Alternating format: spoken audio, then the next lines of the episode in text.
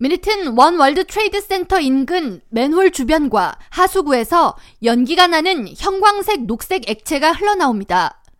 주변 구경꾼들은 부글부글 끓고 있는 정체불명의 액체를 구경하고 있고 이 영상은 댄 판텔로라는 명의의 소셜미디어 X 사용자가 지난 2일 게시한 이후 7일 오전 3시 기준 조회수 2,500만 회를 넘어섰습니다.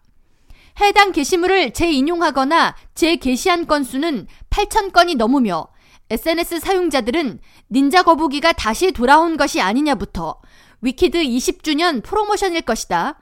이는 초자연적인 현상일 수 있다라는 추정까지 다양한 의견을 내놨습니다. 이번 로어 맨해튼 하수구에서 발견된 녹색 액체는 지난 3월 브루클린 프로스펙트 하이츠에 있는 7번 전철역 입구에서도 발견된 바가 있는 것으로 확인됐으며 지난 2017년 가더미스트 기사에서도 이와 비슷한 현상을 보도한 바 있습니다.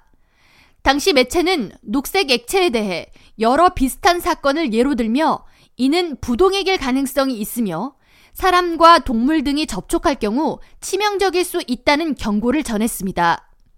그러나 브루클린 프로스펙트 하이츠 7번 전철역에서 녹색 액체가 발견됐을 때 MTA 측은 이 점액이 부동액이 아니라고 밝혔습니다.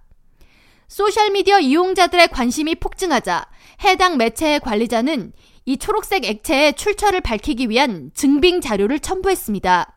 영상이 게시된 매체 X의 한 담당자는 독자가 첨부한 염료 추적에 대한 페이지를 게시하며 배관 전문가들이 시의 하수 시스템의 누수를 감지하기 위해 눈에 잘 띄는 색을 사용한다고 전하며 이 형광 녹색 액체는 인체에 무해하다고 설명했습니다. 이어 국립공원관리청에 따르면 염료를 통한 배수 시스템 추적은 과학자들이 물의 흐름을 관찰해 한 곳에서 다른 곳으로 어떻게 이동하는지를 드러내는 주요 수단으로 사용된다고 전했습니다. K라디오 전영숙입니다.